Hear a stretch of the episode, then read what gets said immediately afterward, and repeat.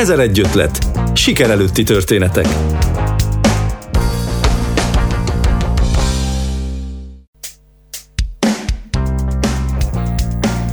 Szeretettel köszöntöm hallgatóinkat, Kristálybeal vagyok. Ha van az embernek tőkéje, könnyedén építi a vállalkozását. Ha nincs, akkor meggyőz másokat is arról, hogy érdemes az ő ötletébe fektetni. Vagy választhatjuk a harmadik megoldást, amelyben Balázsáron a Bikla alapítója hisz. Bár nem árt, ha van egy befektetőnk, a pénzt ki lehet váltani észszel, türelemmel és kitartással. A mai ezer egy ötletben az ő történetét ismerhetik meg.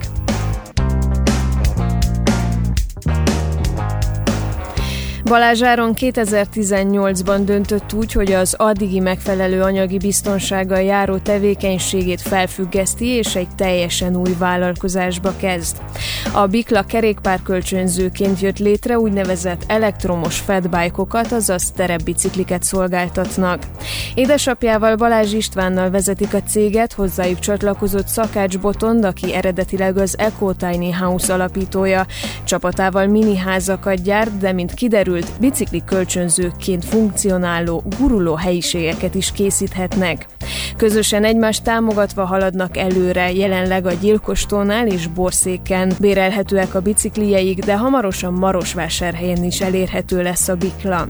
Áronék ugyanis franchise-ként szeretnék vállalkozásukat széles körben ismerté tenni, hiszen a guruló miniház és a bicikli kombinációjával bárki nyithat egy mobil bicikli kölcsönzőt.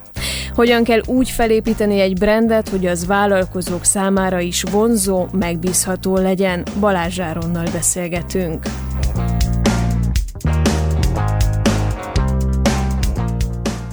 Hogyha már van egy jó ötlet, akkor onnan igazából csak befektetőkre, onnan igazából csak pénzre van szükség a kivitelezéshez, és ti azon kívül, hogy a vállalkozás kezdetén 2018-ban önrészsel indultatok, megpróbálkoztatok ilyen úgynevezett pitch versenyeken is, televíziós pitch versenyeken, például az RTL klubon a cápák közöttben is szerepeltetek, vagy pedig a Pro TV-n az Imperiul Leillor műsorban. Miért választottátok ezt a formáját a pitch versenynek, vagy a befektetők szerzésének tulajdonképpen? Egy picit megcáfolnálok a kérdés elejével kapcsolatosan. Én úgy gondolom, hogy nem föltétlenül szükséges a befektető, na, ha nem árt, ha van. Viszont úgy gondolom, hogy ezt észszel, türelemmel és kitartással ki lehet váltani.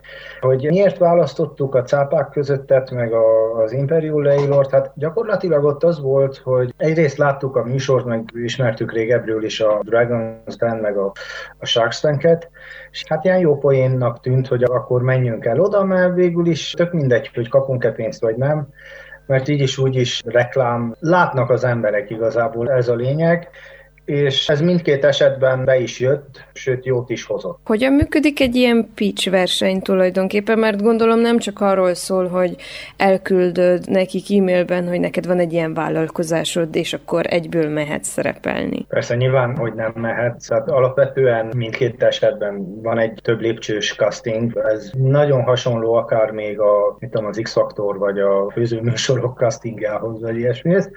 De az eleje az mindenképpen úgy megy, hogy jelentkezel, leírod az ötletedet, beválogatnak castingra, és akkor onnan, onnan mész tovább. Sajnos a casting folyamatról nagyon-nagyon sokat nem szabad mondjak, de több lépcsőn keresztül segítenek ők is, tehát hogyha nem vagy eléggé felkészülve a picsre, akkor elég sokat segítenek is.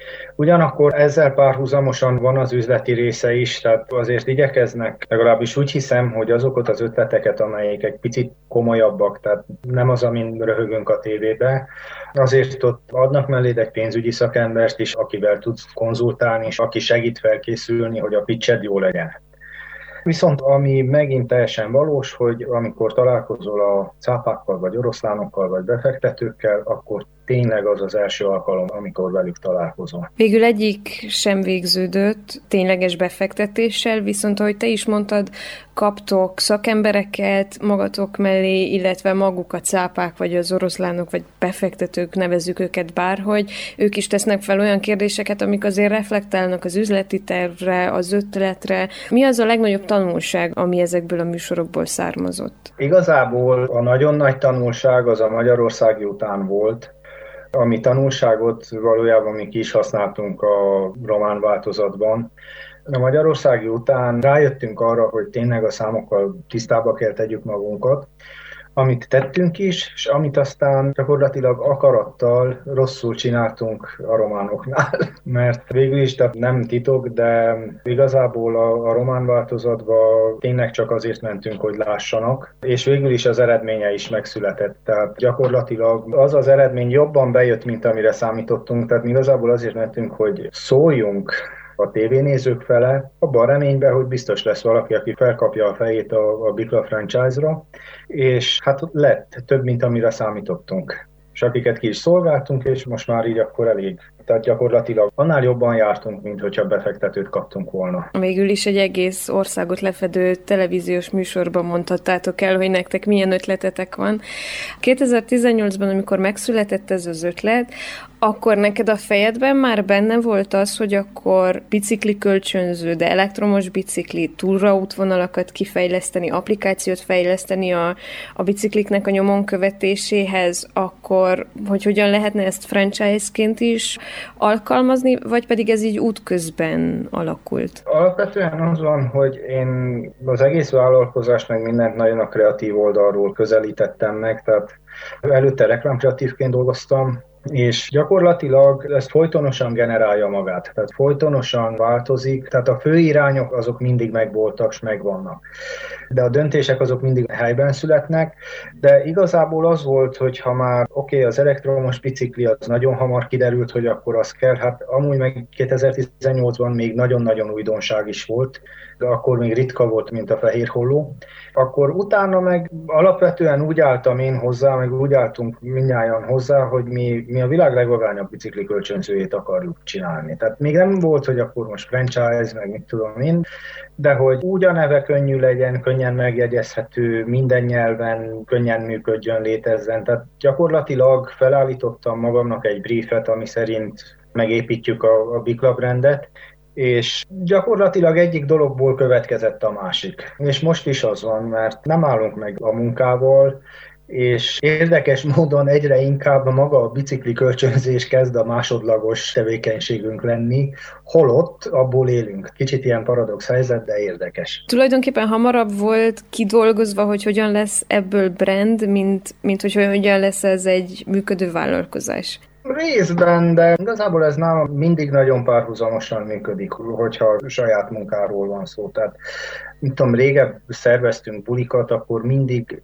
oké, okay, akkor milyen legyen az a buli, de akkor már rögtön jött a, a bulinak a branding része is, így egyik a másikat generálja. És ugyanez a helyzet a vállalkozásnál is, hogy dolgozol, persze minden nap számolsz, tehát mutatom, itt csupa számok vannak a vázlataim helyett, de ugyanakkor párhuzamosan vele ott van mindig a notes, mindig rajzolsz, mindig gondolkodsz, és párhuzamosan megy, megy egymás mellett. Most sajnos az a baj, hogy egyre inkább több a számolás fele, és könnyebb kiengedni a kezemből a branding meg a, meg a kommunikáció felé amit hamarosan, hamarosan valószínű, hogy teljes egészében más fog csinálni. Persze nagyon-nagyon ott leszek én is, de ez meg fog valószínűleg történni. Úgy tudom elképzelni, hogy egy franchise az akkor működik jól, hogyha más is ugyanannyira hisz abban az ötletben, mint maga az ötlet gazda, és a Bikla esetén hogyan tudod elhitetni egy másik vállalkozóval, hogy már pedig a Bikla az egy,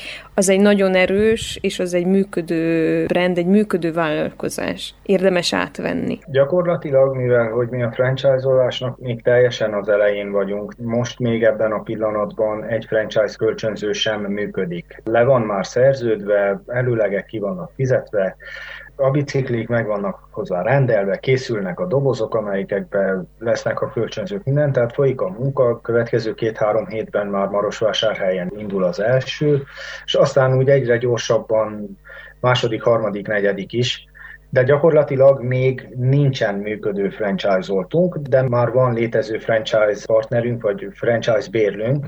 Gyakorlatilag az van, hogy ezek az egész tévés szereplések, rádiós szereplések, újságcikkek, a tény, hogy saját magunkat halálosan komolyan vesszük, még ha nem úgy tűnik is, minden részére, minden részletére odafigyelünk a, a mi saját kölcsönzőinknek és vállalkozásunknak, És a mi hozzáállásunk azt hiszem ez az, ami meggyőzte ezt a pár franchise bérlőt, és úgy látják, hogy partnert találtak bennünk. Illetve az van, hogy alapvetően a franchise bérlő az alapvetően egy vállalkozó. Tehát ő valószínűleg valamilyen fajta vállalkozást indított volna. Most a mi esetünkben valószínűleg elektromos bicikli kölcsönzőben már gondolkodtak. Még hogyha mi teljesen hülyék vagyunk, és hülyeségeket beszélünk is, akkor is már létezik egy kipróbált módszer, létezik egy brand, léteznek folyamatok, munkafolyamatok, amiket nem kell ő már újra feltaláljon, nem kell a saját bőrén kitapasztalja és esetleg belebukjon. Amúgy én szoktam mondani, hogy hát a mi sikerünk titka az, hogy akárhányszor belebuktunk ebbe a vállalkozásba, de mind ahányszor felálltunk. Tehát beleértve olyant is, hogy volt olyan, hiszem 2019. augusztusa, amikor a két legforgalmasabb hétvégén zárva voltunk, mert nem volt biciklink. Mert elromlottak rajtuk olyan dolgok, amikre mi nem számoltunk, amit nem lehet a sarki biciklisboltba kapni, Kínából meg nem jött meg időbe, és akkor baj volt. Tehát akkor be voltunk zárva. Az pedig az a két hétvége, az ilyen 5-6 ezer eurós kiesés ami nagyon sok pénz. Kicsit úgy érzem, hogy elindultatok, és úgy útközben tanultatok meg nagyon sok mindent, és hogyan lehet ezeket a tapasztalatokat beleépíteni? Vagy például, hogyha valaki most egy kezdő vállalkozóként indul, akkor Szerinted mi a fontosabb, hogy legyen egy tökéletesre kidolgozott üzleti terve, vagy pedig legyen eléggé rugalmas, eléggé nyitott arra, hogyha útközben adódnak akadályok, akkor azt könnyebben tudja átlépni? Hogy látod te ennek a kettőnek a viszonyát? Nagyon-nagyon jó az észrevételed, ez tényleg így van, hogy mi útközben tanultunk meg biciklit bérbe adni. Szó szerint elképzelésünk volt róla, de ugyanúgy gőzünk se volt hozzá. Még régebb, de végig mindent úgy csináltunk, hogy könnyen sokszorosítható legyen, tehát hogyha valami működik, akkor azt leírtuk, azt úgymond rögzítettük, és akkor attól arra fele úgy csináltuk. És akkor most, hogyha valaki kezdő vállalkozást indít, vagy tehát egyáltalán, ha valaki vállalkozást indít, nem szeretem ezt a kezdő vállalkozó gondolatot, mert attól a pillanattól kezdve, hogy valaki indít céget, onnantól kezdve vállalkozó. Én úgy gondolom, hogy a vállalkozó legfontosabb erénye az az, hogyha tud rugalmas lenni. És Gyakorlatilag az van, hogy mindig kell legyen egy cél, ahová el akarsz jutni, és akkor ugye tudod, két pont között a legrövidebb út az egyenes, de egy vállalkozás életében ilyen nincs. Nincsenek egyenesek. Nagyon-nagyon gírbe-gúrba utak vannak, nagyon sok útelágazás van, nagyon sok irányba elmész rossz irányba, és nem baj, ha elmész rossz irányba, hanem menjél rossz irányba, de hogyha rájöttél, hogy rossz az irány, akkor nagyon hamar vagy fordulj meg teljesen, és próbálj meg egy másik irányt a cél fele, vagy pedig a rossz irányból valahogy navigálj csak a jó irányba. Tehát igazából ezt gondolom a legfőbb erénynek, hogyha ezt tudod csinálni, hogy tudsz dönteni, és a legrosszabb az az, hogyha valamit odázol. Tehát nincs az, hogy hogy akkor ezt majd holnap, vagy holnap után, vagy majd meglátjuk. Jó, nyilván, hogy vannak apróságok, amikben lehet ezt is, de nincsen rossz döntés, csak döntés hiány. Az a legrosszabb. Tehát, hogyha rosszul döntöttél, akkor azt még mindig lehet korrigálni. Azáltal, hogy dolgoztok a Biklának a franchise részén, tulajdonképpen te a te saját ötletedet odaadod más vállalkozóknak, vagy akár értelmezhető ez úgy is, hogy odaadod alvállalkozóknak, hogy akkor ők is vigyék tovább ezt az ötletet. És milyen kiadni a kezedből egy tervet, egy ötletet, hogy akkor tessék, ez nekem működött, és akkor most ezt így igazgast te is. Alapvetően ugye, hogyha növekedni akarsz, akkor az van, hogy vagy megoldod saját pénzből, erőforrásból, és nyitasz te fagyizókat, ha éppen azt csinálod, vagy pedig franchise-olod, ahol ahogy te fogalmazol, kiengeded a kezedből a vállalkozásod, de ez a kiengedés, ez nem annyira kiengedés.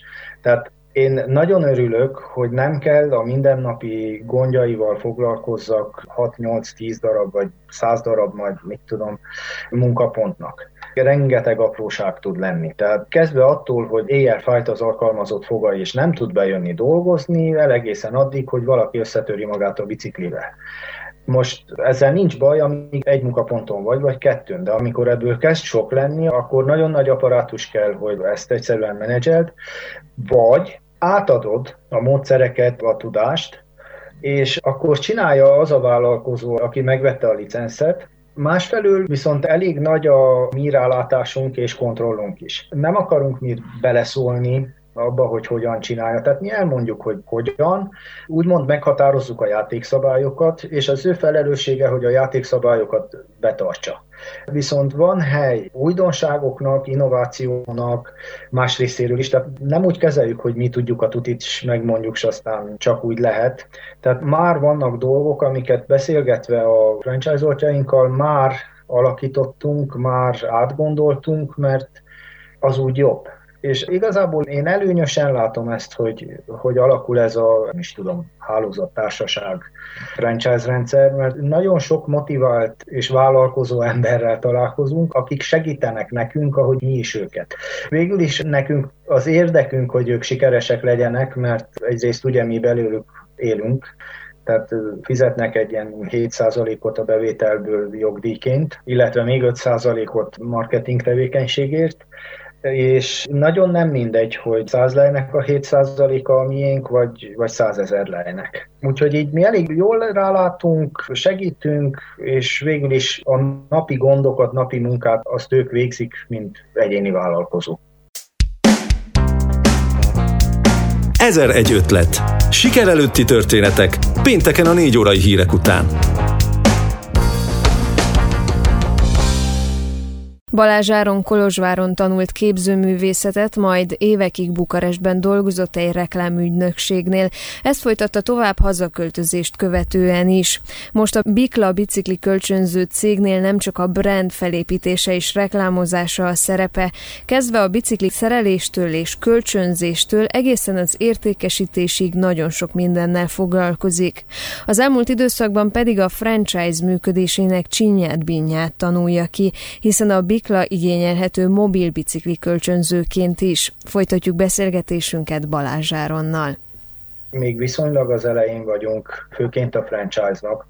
Úgy is szoktam ezt mondani, hogy jó, készen van a szolgáltatás, működik, átadható bárkinek bárkit meg tudunk tanítani pár nap alatt, hogy biklákat adjon bérbe. Ez rendben van. Tehát a végső felhasználó, a bicikli bérlő fele nagyon-nagyon jó arcot tudunk mutatni, és nem csak arcot tudunk mutatni, hanem megvan a, a háttér is hozzá. Viszont az egész franchise az egy teljesen új vállalkozás, amit ugyanúgy mi is tanulunk, mint ahogy az elején tanultuk a bicikli bérbeadást. Jó, hogy nem ma kezdtük el ezt a tanulási folyamatot, de még mindig ennek megint az elején vagyunk. És akkor én néha-néha így gondolkodom azon, hogy milyen munkákat kinek tudnék átadni, milyen embereket kell majd alkalmazzunk, és akkor szoktam így írni, hogy akkor vagyok most beszerző, vagyok sales manager, vagyok marketinges, az folytonosan, grafikus is még, ez a fele mondjuk el fog kerülni tőlem. Bicikli bérbeadó, mert néha muszáj, néha bicikli szerelő is, és akkor ezeket így írogatom, és akkor mindig megjedek, hogy hú, mennyi munkát végzek, és muszáj ezt mind. Ugyanakkor van segítség is ebbe, tehát úgy édesapám Balázs is meg Szakács Boti az Ekotáni House, aki szintén társ tulajdonos a Biklába, nagyon sokat segítenek, de gyakorlatilag hárman visszük a, a munka nagy részét, és amit pedig tudtunk, azt mindent kiszerveztünk külsősöknek. Ez így működik, most tanuljuk a franchise-olást, élesbe, viszont most már nagyon-nagyon hamar meg fognak jelenni a munkatársak is, akik átveszik a dolgokat, csak le kell tisztázódjanak ennek is a folyamatai. Úgy érzem, hogy itt nagyon sok tanulási folyamat van a Biklának a történetében. Számodra mik voltak, vagy kik voltak azok a mentorok, vagy azok a példák, amiket követve folyamatosan tudtál fejlődni és tanulni? Nem tudok így megnevezni, hogy akkor most, mit tudom én, Bill Gates, amiket mondott, az mélység mélységesen meghatott, és azt szerint csinálom. Mindig találkozom rengeteg emberrel, és mindenkitől lehet nagyon sokat tanulni.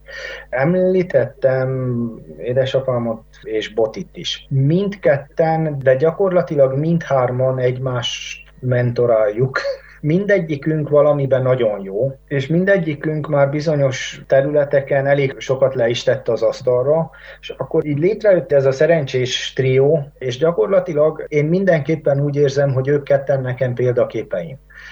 Azon túl pedig az van, hogy rengeteget olvasunk, olvasok, üzleti könyveket, üzletemberek önéletrajzait, vagy életrajzait, cégek történeteit, és nem csak rengeteg szép irodalmat is, és gyakorlatilag mindenhonnan össze lehet szedni valami kicsit, ami segít, vagy ami éppen hoz egy új ötletet, vagy segít egy döntés meghozatalában, de nincs így, hogy most akkor Elon Musk, aki Teslákat csinál. Persze, felnézek rá, meg van egy-két dolog, amit úgy gondolok, hogy követni érdemes, de ugyanakkor van akárhány más ember, aki nagyon jó dolgokat csinál. Mit tudom, Polgár Judit sakkozik, hihetetlen. Onnan is sokat lehet tanulni, sportolóktól, mindenkitől. Itt Kolozsváron végeztél képzőművészet szakon, és ahhoz képest most, hogy mivel foglalkozol, vagy mennyi mindennel foglalkozol, az azért jelent egyfajta átprofilálódást, vagy ilyen multi érzékenységet a munkák fele szerintem.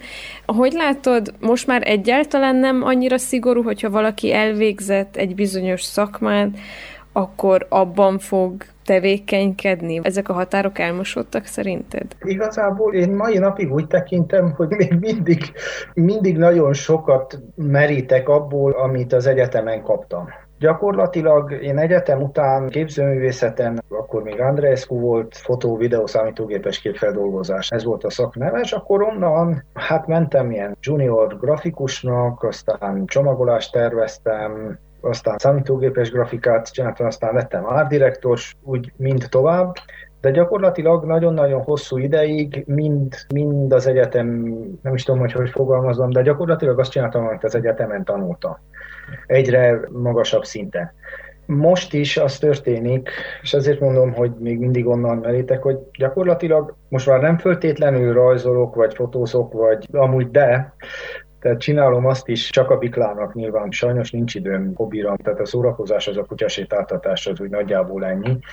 De gyakorlatilag annak ellenére, hogy már egyre kevesebb a, a dizájn munka, meg a rajzolás, meg a fotózás, még mindig az ötlet generálásról szól az egész, és az ötletek kivitelezéséről, és gyakorlatilag azt hiszem, hogy egy művészeti iskola, egyetem egy nagyon-nagyon jó kiinduló pont ahhoz, hogy vállalkozó legyél.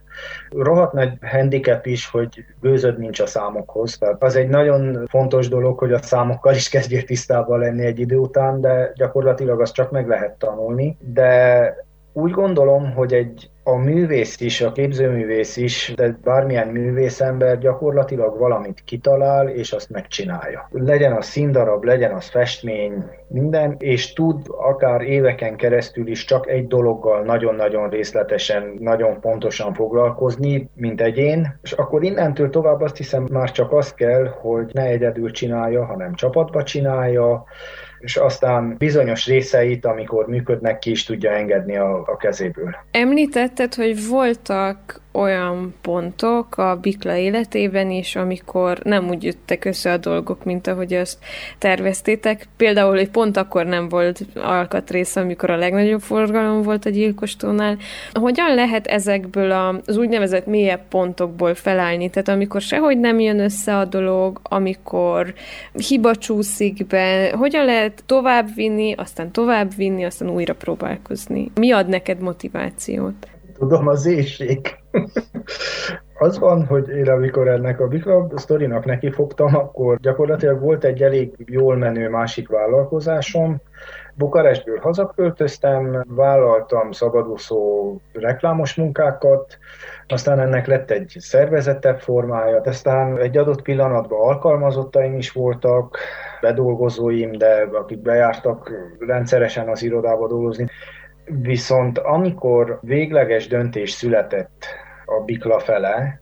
Tehát volt egy februártól úgy júliusig, amíg az első nap kiültünk biciklit kiadni. Az alatt az időszak alatt nagyon-nagyon sokat gondolkodtam, hogy akkor mi történjen, hogy lesz.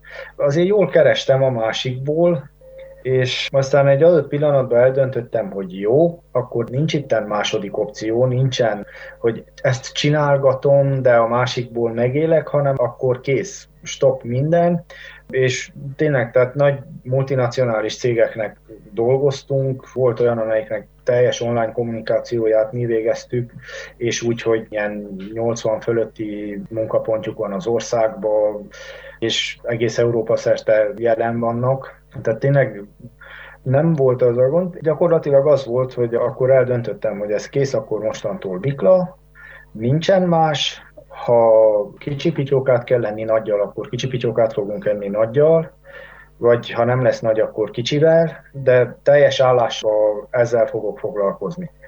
És viszonylag hosszú ideig mind fektettük vissza, mind bukdácsoltunk, mind mindent, tehát gyakorlatilag nagyon hosszú ideig szinte még pénzt se vettünk ki belőle tehát még fizetés sem volt. Miben látott a Biklának a sikerét? Mert hogy Persze, nyilván egy siker lehet a, az adott profit is, tehát hogy az is egy óriási nagy siker tud lenni, amikor nem nullába jössz ki a hónap végén, hanem van valamennyi profitot. Viszont én úgy látom... Viszont... a nulla az már jó. viszont én úgy látom, hogy ti folyamatosan egyre fennebb lövitek be a célt. Nem tudom, tehát igazából most meg kellene fogalmaznom azt, hogy, hogy akkor mikor tudnám eldönteni, hogy hátradőlök, és ez így akkor most jól van. Akár is. Hát olyan nem hiszem, hogy lesz, tehát legalábbis nem a közeljövőben. Gyakorlatilag az van, hogy mi nem néztük meg, hogy máshogy csinálja. Nagyon-nagyon minimálisat foglalkoztunk. Jó, hát akkor vannak, mit tudom én, túravezetős túrák, vannak csak úgy odaadjuk a bicikliket túrák, meg vannak ezek a ridesharing, meg gyakorlatilag közlekedésre használt biciklik, hogy hát akkor jó, hát igazából ezt mindenki csinálja úgy, ahogy tudja, lássuk mi, hogy csináljuk. Szó szerint így álltunk neki, és akkor ebből kifolyólag megint ez a tanulási folyamatok sokasága. Gyakorlatilag azt hiszem, hogy azt nem tudom, hogy mi lenne az igazi siker, azt tudom, hogy mi az abszolút nem siker vagy bukás. Tehát, hogy abban a pillanatban, amikor ez a fajta fejlődés, meg ötletek kitalálása és, és megvalósítása is, mert igazából mindenki azt hiszi, hogy kell egy jó ötlet, nem, nem kell egy valami csoda ötlet, mert nekünk sincs valami csoda ötletünk. Gyakorlatilag bicikliket adunk bérbe embereknek, hogy kerüljék meg a gyilkostót, borszékot, meg majd vásárhelyet, így tovább.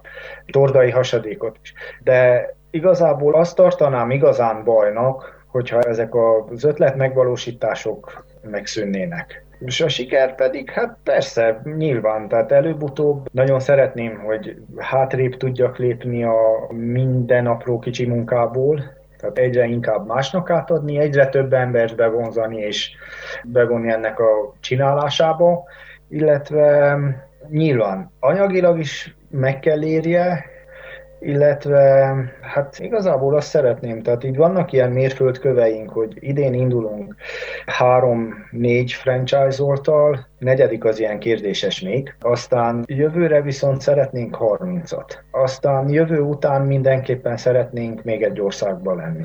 És aztán majd meglátjuk, mert azért olyan távolra nem is akarok terve, tehát meglátjuk. De mindenképpen az nem okozna nekem boldogságot, hogy valahol itt, ahol vagyunk, megálljunk. Igazából érdekes, amit mondtál ugye a beszélgetés során egy adott ponton, hogy nem szeretette azt a kifejezést, hogy kezdővállalkozó, mert hogy mindenki, aki elindít egy céget, az már vállalkozó. Kell tudni nagyot álmodni, mert hogy 30 franchise, az már szerintem egy egészen nagy, vagy egy másik országba kilépni, egy másik ország üzleti piacára kilépni, az is egy egészen nagy dolognak tűnik. Szerintem ebbe kell egyszerűen hinni.